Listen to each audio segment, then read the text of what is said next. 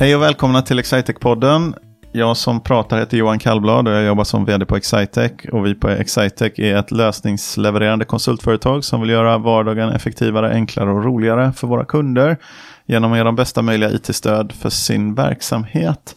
Och de vi intervjuar här är ju ofta mina kollegor och någon gång ibland någon kund eller någon partner då. Och nu är det en premiär för mig här, så jag är lite nervös här på Excitech-podden, för jag har en gäst som jag har tänkt prata engelska med här på podden. So welcome to the Excitech podcast, Johnny. Thank you for being here. So Johnny Hansen from Denmark. Yes, all the way from Denmark. From Aarhus in Denmark. From Aarhus in Denmark. Where is Aarhus? That's the mainland, like the second capital of Denmark, far away from Copenhagen in Jylland. Jylland, yeah.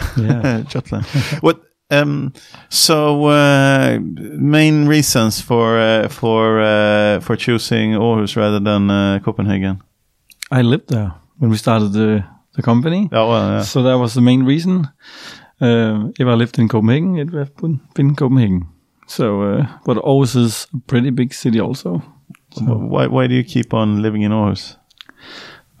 I like Aarhus. It's a nice city, so you should join us. Well, you actually did. So actually, Johnny's here. Johnny Hansen is the CEO of Excitech in Denmark. It's a company is actually called iAdvice. Yes. And iAdvice a part of Excitech, something correct. Like that, right? So, but it's for the listeners. It's actually the CEO of Excitech Denmark. Mm-hmm. So joining me. That's correct. In my office in Linköping. Yeah. Today, and I'm actually in your board also, right? Yes. So I'm the chairman even of. You're my boss. I'm the chairman of the board. So welcome to Linköping, by the way. Yeah. Thank you.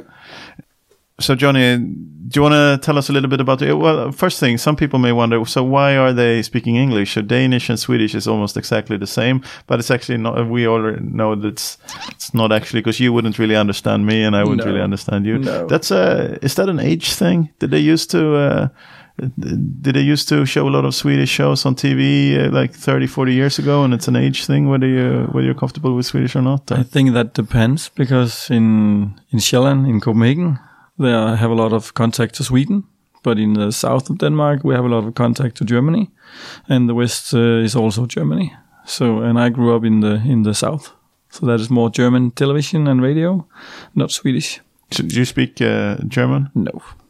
I only watched like German cartoon when I was a kid. Oh, that's why you had to grow up north. Yeah. So no, but the language is funny, because even though Denmark is a small country, we also have like dialects from west to the east and north to south. But we have Swedish colleagues, and those from Malmö we can kind of understand. But the one from Gothenburg and up, it's hard to understand. I usually tell you when we meet, because we've known each other for a few years, right? And I usually tell you when I meet that I speak great Danish, as long as if I drink some beers and then put food in my mouth, then my Danish is great. And you typically say that it's not actually Danish. But, no. Yeah. But there's been some funny, like sketches or shows on Swedish TV around the Danish language, with the thesis that, and I think this is actually Danish stuff that we picked up, with the thesis that even Danish people don't understand Danish anymore. No, no. Is there some truth to that, or is that just kind of? Yeah, I would say that there's like a sketch going on between the people from like main Copenhagen and the rest of Denmark. So there's a different dialects, definitely. From the countryside to the city side. Yeah. So do the people from Copenhagen have a hard time understanding you? Yeah, no, they don't. But people from the countryside, they joke a lot about it. Yeah. So Aarhus, how big is the city now? Around 350,000 citizens. So. Yeah. And growing. It's actually pretty much, if you look on a map, it's sort of on the other side from Göteborg, mm-hmm.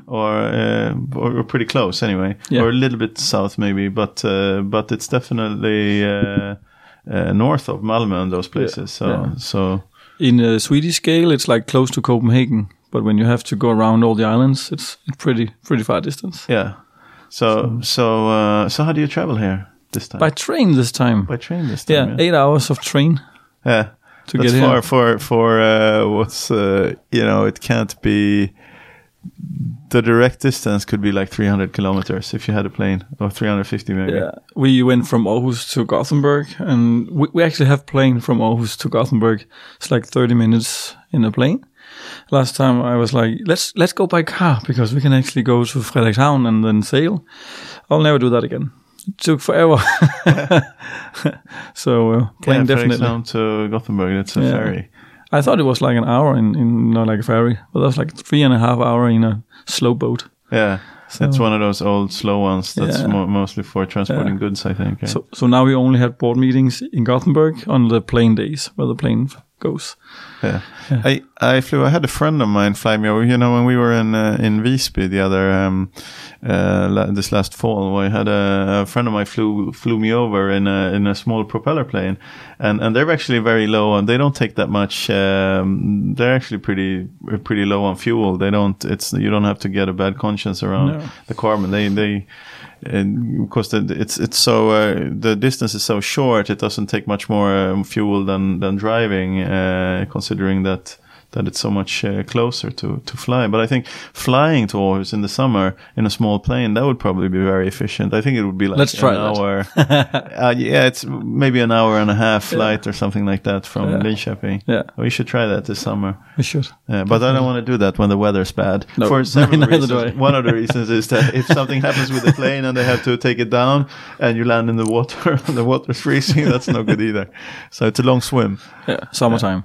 Yeah, so we do that in the summertime. That makes sense. So how long has it been now? It's a bit over a year that you've been a part of Excitech. Correctly. Yeah. We've known each other for almost 2 years now. Yeah, so tell me a little bit about tell the listeners a little bit about your company and how you got started. The whole story for like when we started. Well, you don't have to do the half hour, but you can do the few minutes. Okay. iAdvice was founded in 2008. I was an internal Visma Business consultant, or Visma Business super user. And we were done in that company where we were at that time. We were done with the project. So I started my own small company. And then I grew it to 3 or 4 persons in a few years. And then we actually got kind of stuck. It's like hiring one, letting one go, hiring a new one, that one quit and got a new job. So we actually was stuck a few years doing Visma Business and IT stuff. Then we hired a senior guy, Peter, who did a big difference. Just that he was a senior with a big knowledge and a big network that made us, that took us to the next level. From like these 4 or 5 persons to quickly 9, 10, 12 people. And then I met you at a advisory board meeting in Oslo at Visma. Yeah. Where you were the one with the table that was like saying the like different stuff from the rest of the table. Like training people wasn't that hard. And I was just like, training people? I haven't found the recipe for that. Yeah. That was my mission impossible. That was how do we train people and scale? And I knew that everybody around the table had the same issue. How do we train people, keep them, and like maximize the benefit of that? And you were just like, that's not the problem. That's actually easy. I know exactly what's the price of training each person is. And I was just like, what is that guy saying? So, and after that, we talked about... This was that's interesting. I remember this. To give listeners some context, it was actually Visma. They gathered the CEOs of their main partners across Sweden, Norway, and Denmark. Maybe Finland. Yeah. I'm not sure. I don't remember Finland. That's pretty much the markets where they are. But the main partners in each country they gathered. So we were talking about things, and I got a little bit. I think I got a little bit tired of some of the whining. And some there was a lot of whining about like Visma should hire and train and just give us the consultants ready for use. Yeah, I was there. I want to see product vision. I want to see product. I mean, taking it to the customer, making it work, taking care of the customer, growing that. That's my job. I want to see you build the best product baseline in the world. I want to have the highest quality and the best product in the world, and then deploying it and implementing it and selling it and so on to the customer. That's what we do. Yeah. So we do that. Mm. Super good. You do product super good. Will be good. Yeah. So, but there was a lot of whining. And I've heard for that for like at that moment for 10 years in Denmark also, like we don't have enough consultants. We have too many customers, but we can't sell because we don't have consultants to implement. That was like 10 years of whining just. And then I met you, like, that's not the problem. It's easy. Just like, I need to talk to Johan after this meeting because I want to know how do you scale a Visma business company. And then we had the talks, and it ended up with you acquiring some of iAdvice in Denmark. Yeah, yeah. So we're actually partners now. We're co-owners. We're co-owners now. So we have the majority. You have the majority. But we haven't. That's more of a technicality. I think we need that from a company because we're the bigger company and we want to consolidate with the numbers and so on. And then if we are not on the same page, we want to have the right to decide. Yeah, many people are asking like, why did you sell that like 1% extra? Yeah. And just like that was my choice. That was not your choice. That was me. Like I wanted to be a part of Excitech, not just have you on board a little. I wanted you to be full on board this company.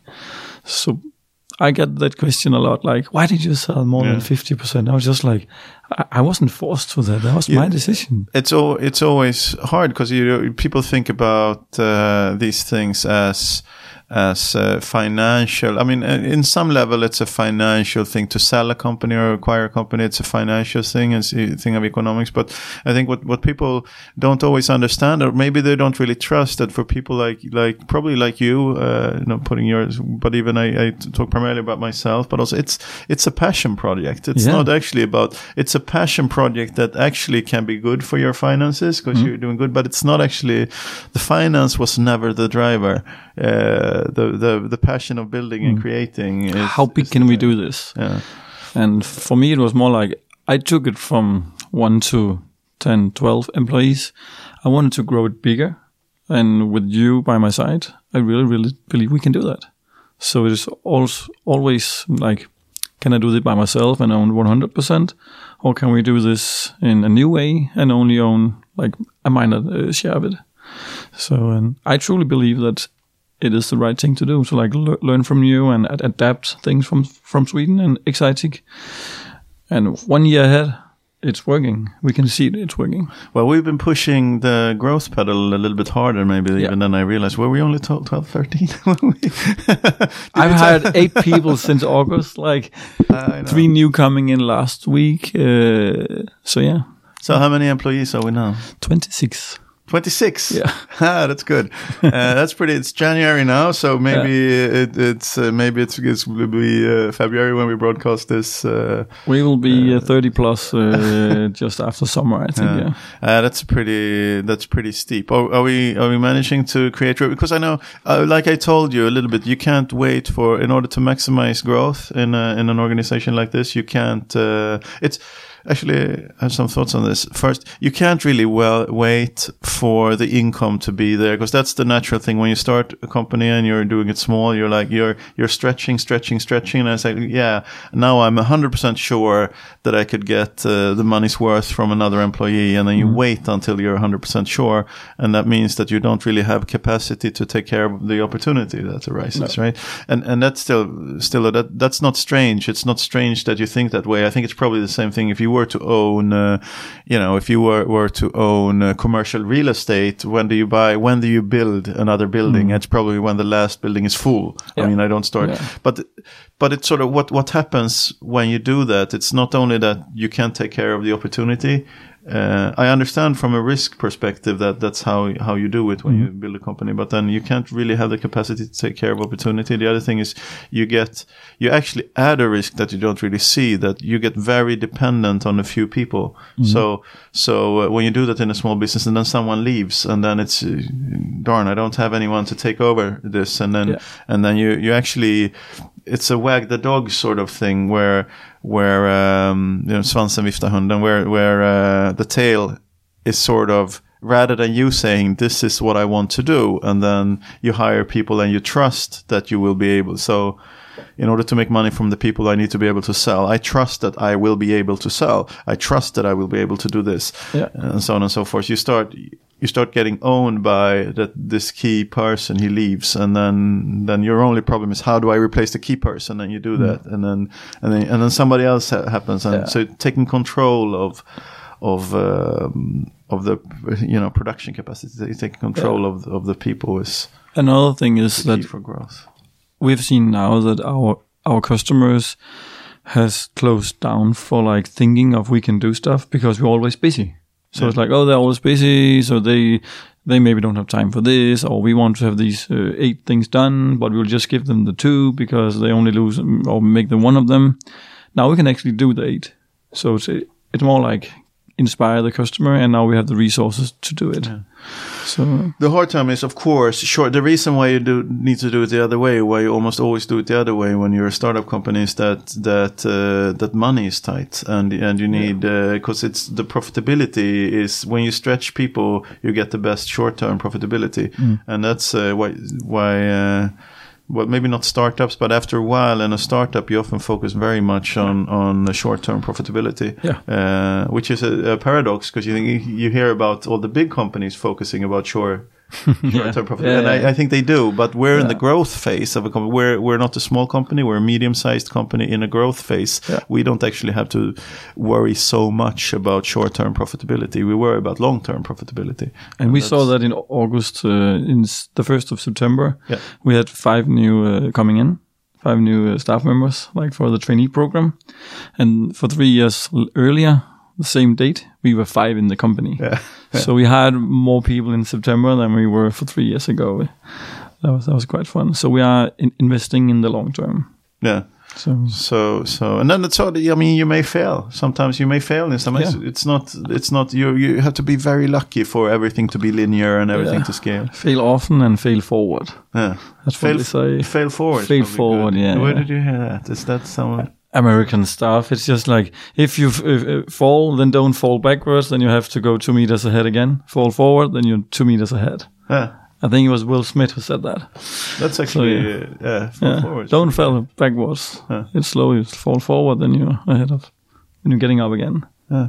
It's interesting. So what do you do in the company? You have some offers. I'm thinking about one offering that we don't have in Sweden that you can tell our listeners about, the point of sale. My favorite product. Primarily because I own some of the company behind it, maybe.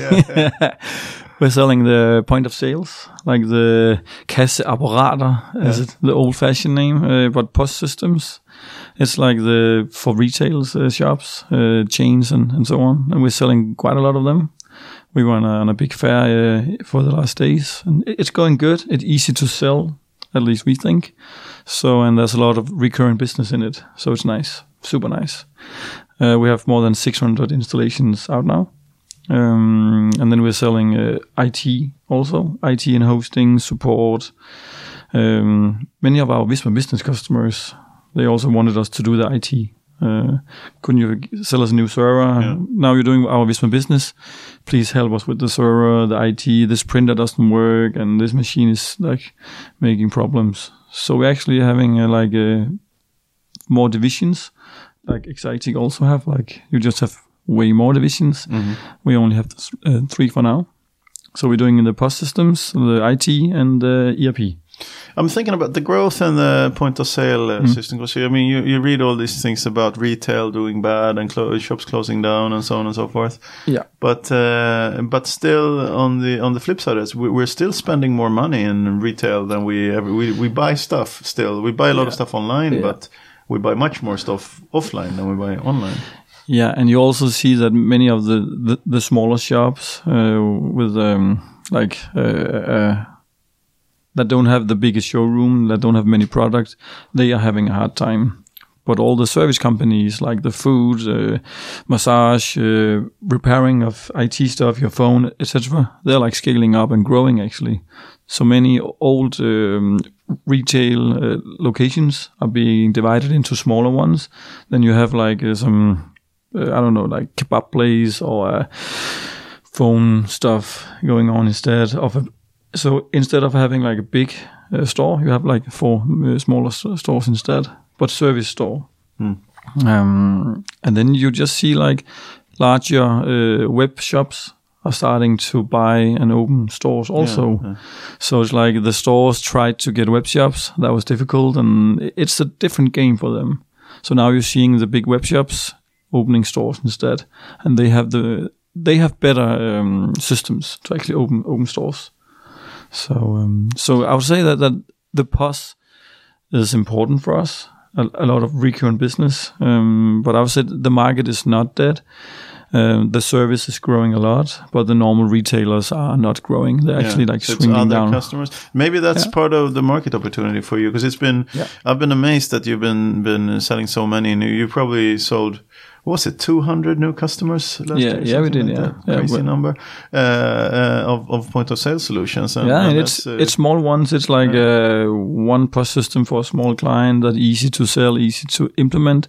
We also do like larger scale solutions. I think in 3 countries and so on. The opportunity is that's very interesting, because the opportunity maybe is actually part of why, or actually some people in the retail space are struggling. And then that's actually presents an opportunity, because other people are starting. And if you just had the old chains doing really well, then our opportunity maybe wouldn't be there, because they would have continued running whatever they run. So the unique thing about this FlexPOS is it that you can actually build your user experience. The user interface can be custom or configured, and it's. I would say that FlexPOS is a Danish developed software, which is cloud based but also client based. So you have like a back office function that is cloud, where you can do all the configuration and all the data is set. And then you have the client, which is the POS systems in each store. So, and if you have special needs or special wishes for the software, FlexPOS can offers to build that. And many of the competitions, like other POS systems, they are more like one size fits all. This is what we give you, and then you can get a new buttons, but you can't do a lot of extra customization.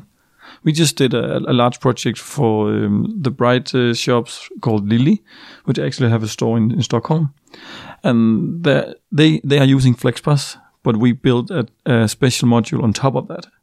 So they have the FlexPOS core, but their own what they call order system on top of that. And I don't think other POS systems allow that at all. So, they're often very old in their design, and they get very local. I mean, it's like old client server models are not web based. And I would say that in the old days, FlexPOS clients that are in the stores, that was the main product. Today, the back office, like the cloud service behind, that is the main product, because that has integrations for so many other systems. So the back office is more like the heart of FlexPOS, where the client is just the client. You can actually have more clients, and then one big back office with integrations to all the ERP systems, web shops, warehouse systems, and so on.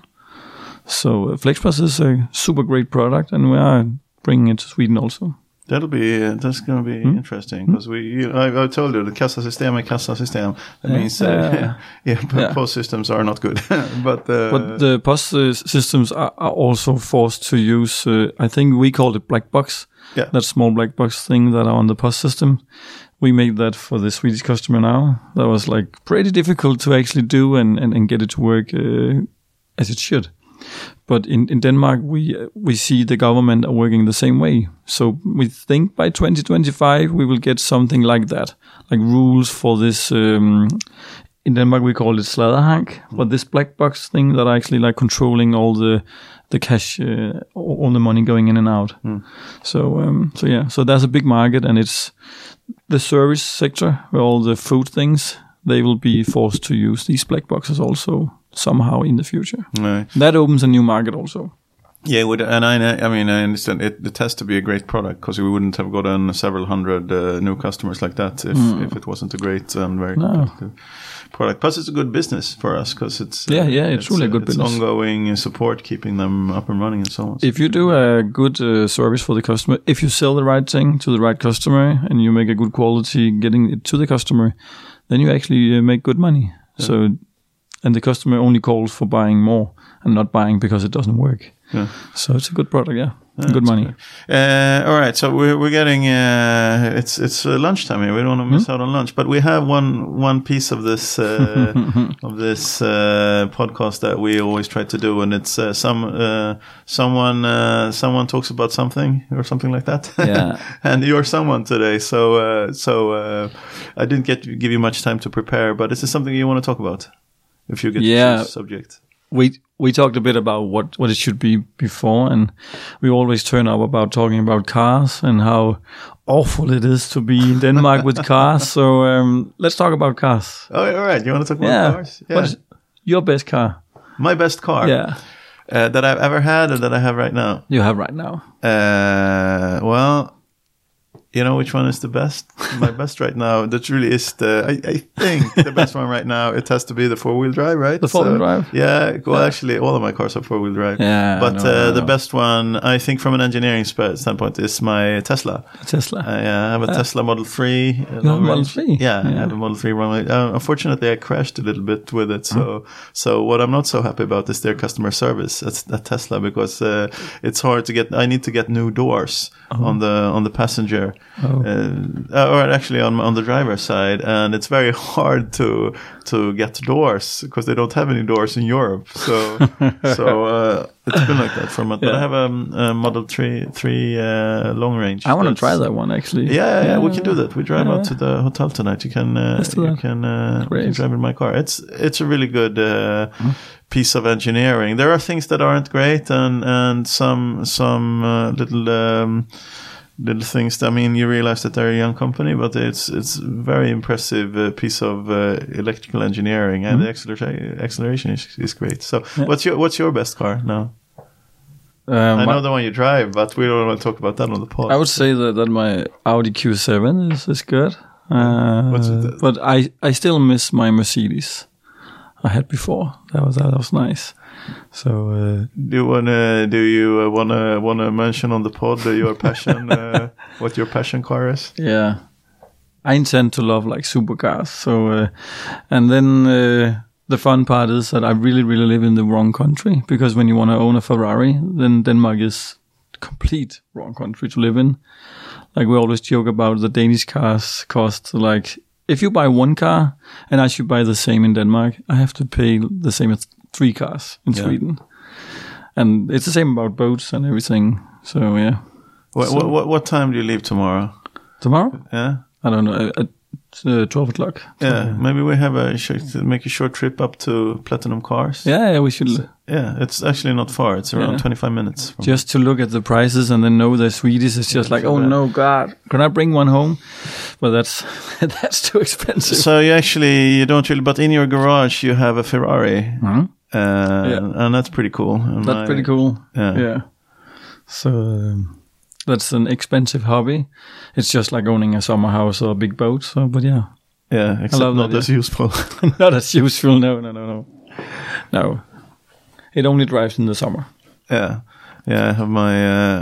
I told you that one of the first times, or early when we started working together, we talked about cars, and then I showed you. I love the Porsche Targa, as you know, the Porsches with the retractable roofs, and I've always loved those, and I've had a couple, and I sent you a picture, and I thought it's it's a pretty nice car, and he was like, you sent me back a picture with a Ferrari, and it's like a Danish guy with a Ferrari.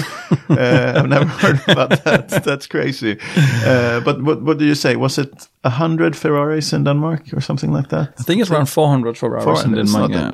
That should be the number. So and the 300 are in Copenhagen, I think. Yeah. So yeah, in the north of Copenhagen, probably. But you've been doing some charity runs, right? With we are running the Cool Car Race, which is like the Danish edition of Gumball, unless that you say the Gumball is like more party and like trouble and speeding. In Denmark, it's more charity race where we're doing a few days a year when we're collecting money for kids that needs some extra help. So we're doing that in the end of May this year. Yeah, and that's super fun. Just to drive around and collect money and do a lot of fun for a few days. And I think we did like 2.4 million Danish kroner in 2 days last year, giving them away without any administration fee at all, just collecting it. And that's super. With the exchange rate we have now, that's around 3.5 million Swedish. Yeah, that's pretty amazing. That's pretty great. Yeah. So a lot of rich people with a good heart just collecting money with these supercars, and that's fun. And you meet a lot of fun people and giving the kids a joy. So you're a rich guy with a good heart. I would say that. Yeah. Yeah, you're doing okay. Yeah. Yeah, I'm doing okay. For a Danish standard, that's nice. Yeah, that's good. But you spend a disproportionate amount of your income on your car. I would say that if you have a lot of money and you think that's a problem, then buy a Ferrari and then it helps you get back to a normal situation again. Yeah, that's good. All right, so thanks, Johnny, for helping out in the first English edition of the Excitech pod. So I usually end up with saying that if you want to be a part of Excitech, you should go into Excitech.se/karriär and see our open positions. If you want to be a part of Excitech in Denmark, how do you do that? It's the same. karriär.iadvice.dk or just iadvice.dk. Then we have the same as you. Yeah, so we have adapted that. Yeah, and if you're interested in working with iAdvice and Denmark or the Excitech in Sweden, just go to our websites and it's very easy to convert and see what we do, and then we can get in touch with you. Yeah, we're having a new trainee program starting up in September. So, and we are actually searching for new staff members already now. Yeah, that's great. So welcome on board again. It's been a while now, but we know each other for a few years, but we're doing really, really good. Yeah, thanks. So thanks for joining. Thank you.